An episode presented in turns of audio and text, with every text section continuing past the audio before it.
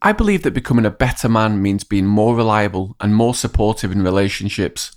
Whether that be with friends, family, or partners, human connection is important for all of us.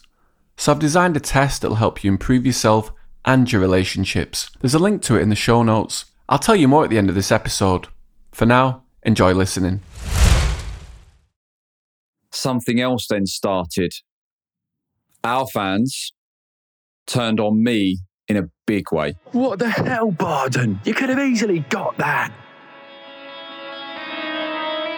Welcome to Stories of Men Beneath the Surface. I'm Alex Melia. Join me as we discover what it means to be a man in the modern era.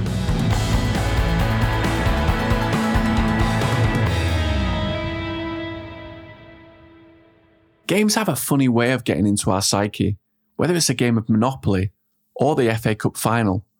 They can really alter our behaviour in ways that we wouldn't normally expect.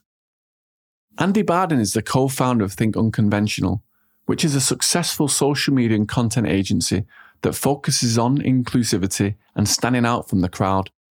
Like all of us, he was once 12 years old and playing in a high stakes cup final against his football team rivals, Castle Colts. It was a cold October morning and he was nervous. I remember standing on the sidelines next to where all the crowd was, where the family stood, the parents, my dad was there. And the manager at the time was reeling off the team sheet. And although I played most games, this was a big game.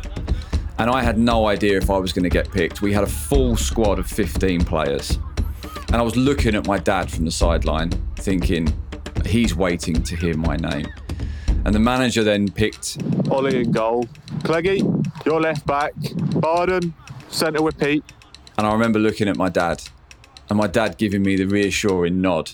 He was absolutely beaming with pride that his son had been picked for the biggest game of the season. So the team finished being picked. I'm buzzing. I want to get into position and get ready. The nerves were there, but the buzz of being picked was still very much with me. And I just wanted to get that first whistle, that starting whistle, done so that we could make a start. So the whistle goes, and immediately Castle Colts are on it. I'm standing in position, ready for anything to happen, but in truth, I just felt like my midfielders would get hold of the ball, and I hoped they would get a tackle in so the ball didn't end up in our half. I started to feel scared. And I'll never forget, number five in the middle of the park for Castle Colts was Charlie Plummer. I mean, I'd never played against him, but I'd heard stories of his brilliance at 12 or 13 years of age. The way that he played football, his strength, he was so much bigger than any of us. So Charlie's then in the middle of the park, he's got the ball, and I'm watching him, and he's shrugged off one player, shrugged off another player, and our players just couldn't get near him. He's taken it round our centre mid, and all of a sudden the fear starts to build as he's running towards me. And then their number nine, I knew he was quick, and I could just almost feel his breath behind me. I knew that if this ball comes through, I've got a fight on my hands. Charlie decides to feed the ball. The moment it leaves his left foot, I felt a sense of relief that he wasn't going to try and take me on. But then the next concern kicked in almost in a split second. It's a rare moment where Charlie Plummer's not put the ball on someone's toe and it's coming towards me and I can reach it. And I think I'm going to be the hero. I'm going to save this from being a goal. And everyone on the sidelines is going to be cheering because I'm going to boot it out. And then I decide in that split second, I'm just going to let this ball go. As I leave the ball, I turn around, but it's too late. The number nine's on it like a shot. He runs towards the goal and smashes it in the top corner. And as all the cheering's going on for him and their team, something else then started. Our fans turned on me in a big way. What the hell, Barden? You could have easily got that. And I just stood there, listening to all the different voices from our fans. All of them negative, all of them looking at me and placing blame. So then my attention turned to my fellow players. I could see the goalkeeper. He was a friend of mine, but out of my peripheral vision, I could see him running towards me. I knew what was coming. What the hell, Barden? You could have had that. Now we're 1 0 down in one minute. At that point, I was as low as I could possibly be. I'm looking left, and all the fans are one side. I'm looking right, and all the Castle Colts fans are the other side. Where can I run? I'm trying to find the exit. I'm looking left, I'm looking right, I'm looking straight ahead. I cannot be here for another 89 minutes. I've just made the biggest mistake, and now I just need to go. I felt tiny. And then I hear it from the sidelines. Then I hear my dad. The reassuring, Don't worry, you've got this, son. Forget about it and move on.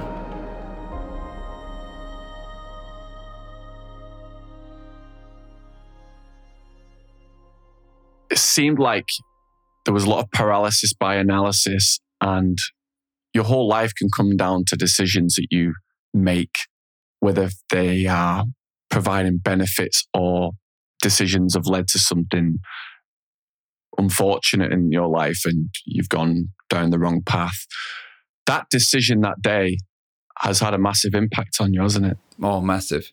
But I still battle it now. I still, you, you just said there, paralysis by analysis. That quote massively resonates with me now because even my wife will say to me, when everything in the business needs to be perfect for me to move forward, and if it's not perfect, I'm in mental chaos all of the time. She'll say to me, You're overanalyzing it. Sometimes you just need to do and then think about it after or worry about it after because actually, most of what we worry about doesn't actually happen.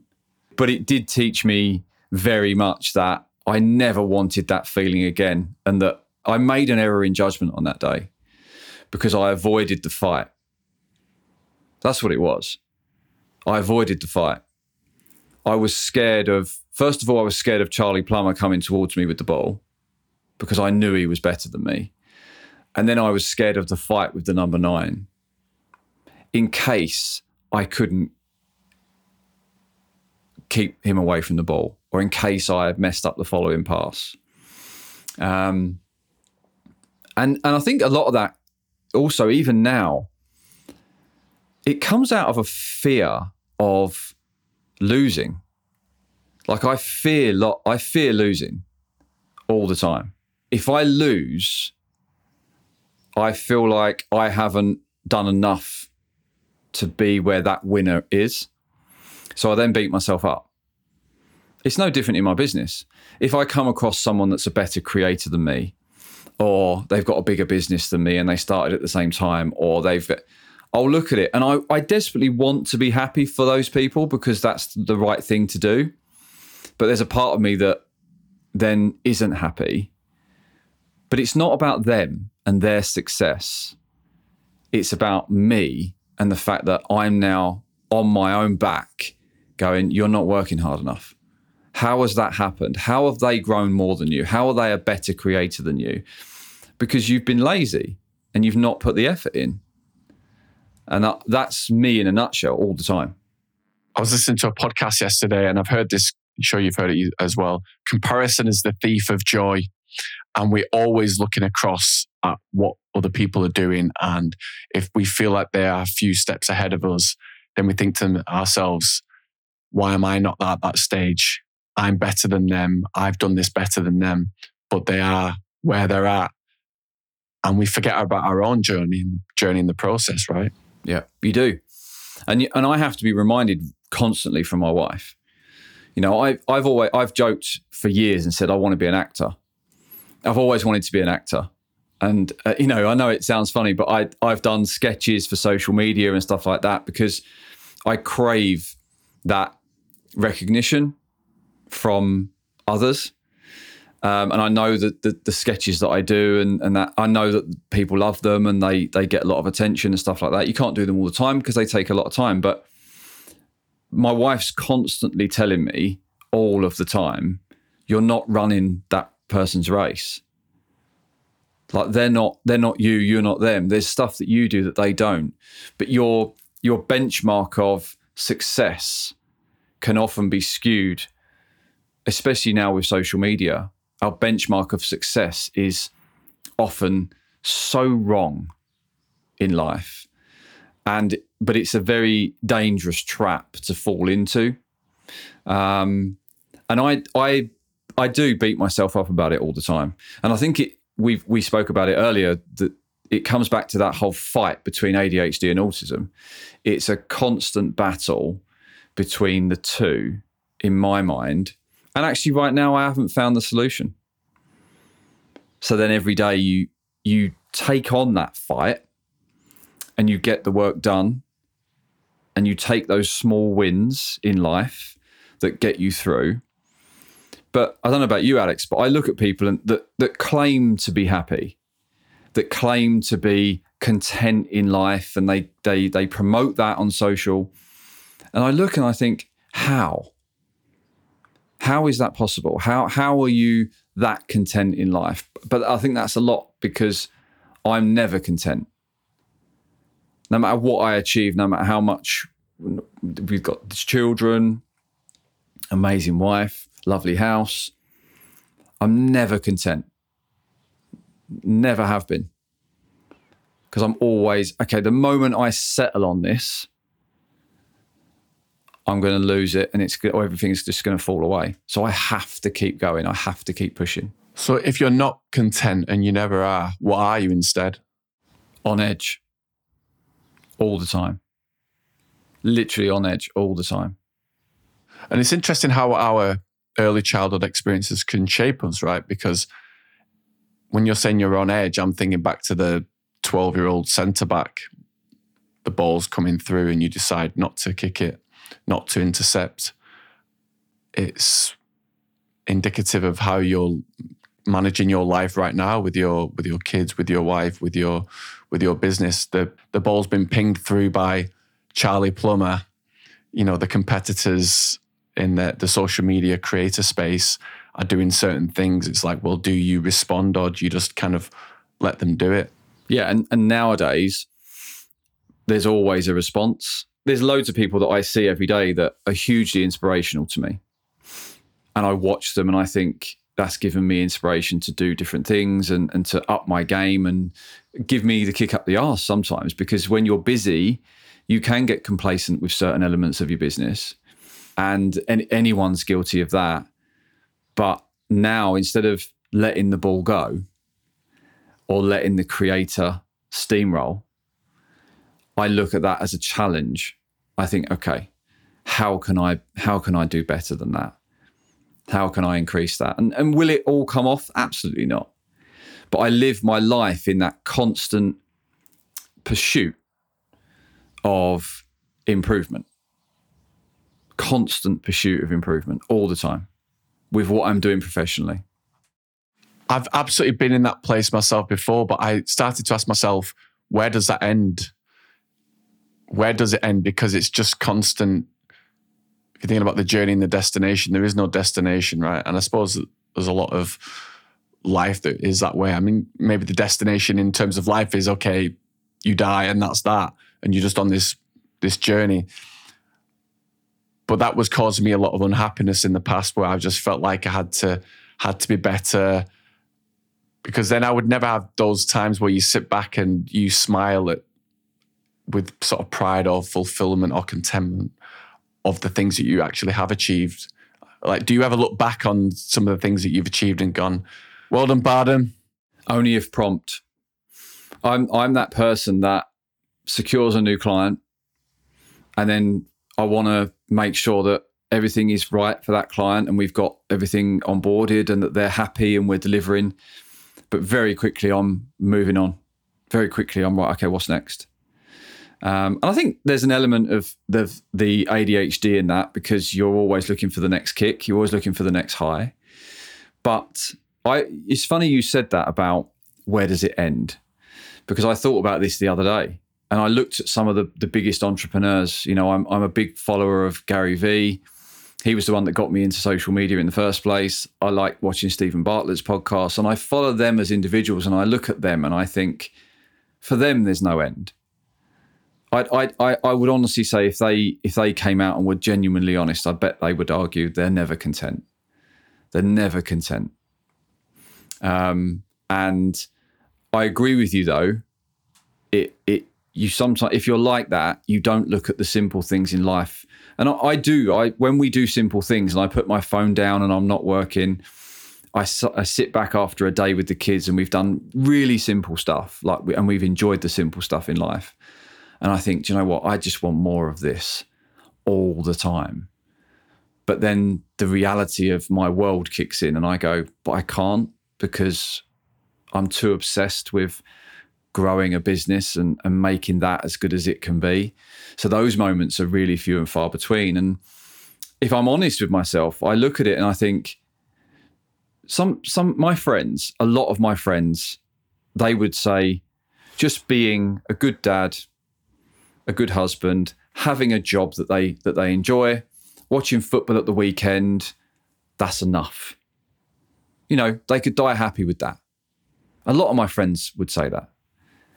That to me is just so unfulfilling. And it's it's horrible to think that because I love my kids, I love spending time with my kids. Like I said, I love the simple things. But if in 40 years' time I look back and I haven't achieved more than that, at the moment at 43, I feel like that would have been a waste. I can look at that though, and I can look at these other people who are living that kind of life, and I can feel a sense of envy. I can look across at, at that and go, you know what? You're enjoying the simple pleasures in life. If you can put a gun to someone's head and say, Are you genuinely content and happy with your life? And then they say, Yeah, man, massive kudos to you. But I always wonder how many of those people could honestly say they are fully contented with that because a man's purpose is constant. It never shuts off. It's always running all the time. When I was employed, I, I was um, much calmer than I am now because I came home and I didn't think about work. I had quite a relaxed atmosphere within work since starting the business, my it's almost like that inner explosion that was waiting to come out for years has just gone off. Um, and I, I, I look at my friends. I look at my friends and I think the way they're so happy with the basic stuff in life. I look and go, I, I do envy. I do envy you. I envy the fact that you, that you are content with just taking kids to football on a Sunday, going to work Monday to Friday, doing the job, coming home, few beers in the evening, friends round at the weekend, and you know that's a whole other story. But I I look at that and I go, and for years I looked at that and thought, what? There's something wrong with me. Why do I not enjoy that? That that basic stuff. Why do I not enjoy that? Why do I not get a kick out of that? And then obviously this year it's kind of I've learned more about myself, so I now understand why I don't enjoy that that that stuff, or why I, I can't just sit back and enjoy the basic stuff in life. Is it because you can look back at those times when you were ten years old, twelve years old, playing football, and you felt two centimeters tall, and you felt like your self worth was quite low. You wanted to run off the field. You weren't getting that recognition from people then and it's almost like you're trying to make up for it now because I've had those similar sorts of experiences to you playing football as a as a young kid. And when you talked about the crowd getting on your back, I remember being about 10 or 11. I, I was playing striker Saturday league game. And I never forgot what this parent said. And it was almost like a joke, but he didn't say it that way, but it was probably a lot of dry humor involved. He said, Alex would be a good striker if he could actually score which is obviously a joke because that's the objective of a striker is to score goals. And when he's saying that, he's not thinking that I'm going to be remembering that 26 years later. I'm going to talk about it on a podcast of that one line or two lines that he said that day. But that stuff stays with you and that contributes to this feeling of lack of self worth that I've had over the years. You know, have a successful business, podcast is doing fairly well, all these other trappings of recognition or achievement that I'm getting as an adult. Is that to make up for the fact that I didn't get that level of recognition when I was 5, 10, 15 years old. And then there were many occasions where I felt like I'm less than everyone else. And then you're comparing yourself to other people in your school, your your teammates on the football field and so on. Oh, 100%. Everything I do, there's an air of it's not good enough. Everything. No matter how many clients tell me, tell us that we're doing a great job, no matter how many people over the years have told me that I'm good at something, everything I do isn't good enough.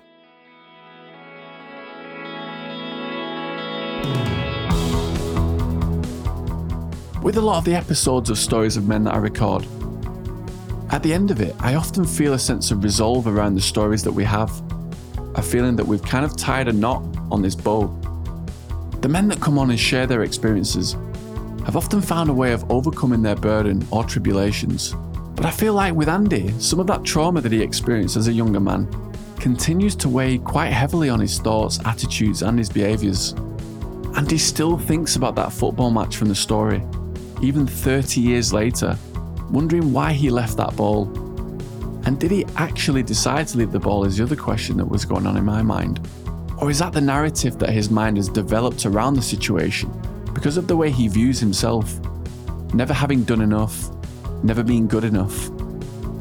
And it's interesting because I can imagine if you asked all the players that were on the pitch that day, do they remember this moment? They probably wouldn't remember it at all. But to Andy, it was something massive in his life. It was a glaring error. And in the same vein, Andy only realised years later that actually his dad hadn't been applying all this pressure onto him as a young man. He'd been applying the pressure onto himself and using his dad as a vessel almost for his own anxieties around not being good enough. He'd assigned thoughts and feelings onto his dad that his dad actually didn't have, and that only came to light years later. In retrospect, Andy had undiagnosed ADHD at that time, and from personal experience as well, having dealt with the same thing, I know how much your mind can race literally 24 7. There's no off switch. And I can see how he might have spiraled in this instance and misread a situation due to this detriment. It was a simple error in judgment, and of course, we've all made mistakes. He continues to be a man who finds no satisfaction in his successes, or very little, and is constantly striving for more. But more of what? Will there be a time in Andy's life when he can really sit back and think, I've reached the summit? He's got this amazing family, a woman he loves, two great kids, beautiful house, nice garden. And this is still not enough for him. He still wants more. And I'm seeing him constantly on LinkedIn, putting out great content, getting tons of people who tell him they love him, they love his content. But he's just constantly going for more and he's just not enough for him. And in that vein, he's certainly done a lot with his unconventional business, a name which suits him down to the ground. Do we ever really feel like we've reached the summit? I guess it's the old adage of life being about the journey and not the destination. But what if we take no satisfaction from the journey either? Where are we left then? I certainly never feel like I've achieved my life's purpose, and do we ever? And do you?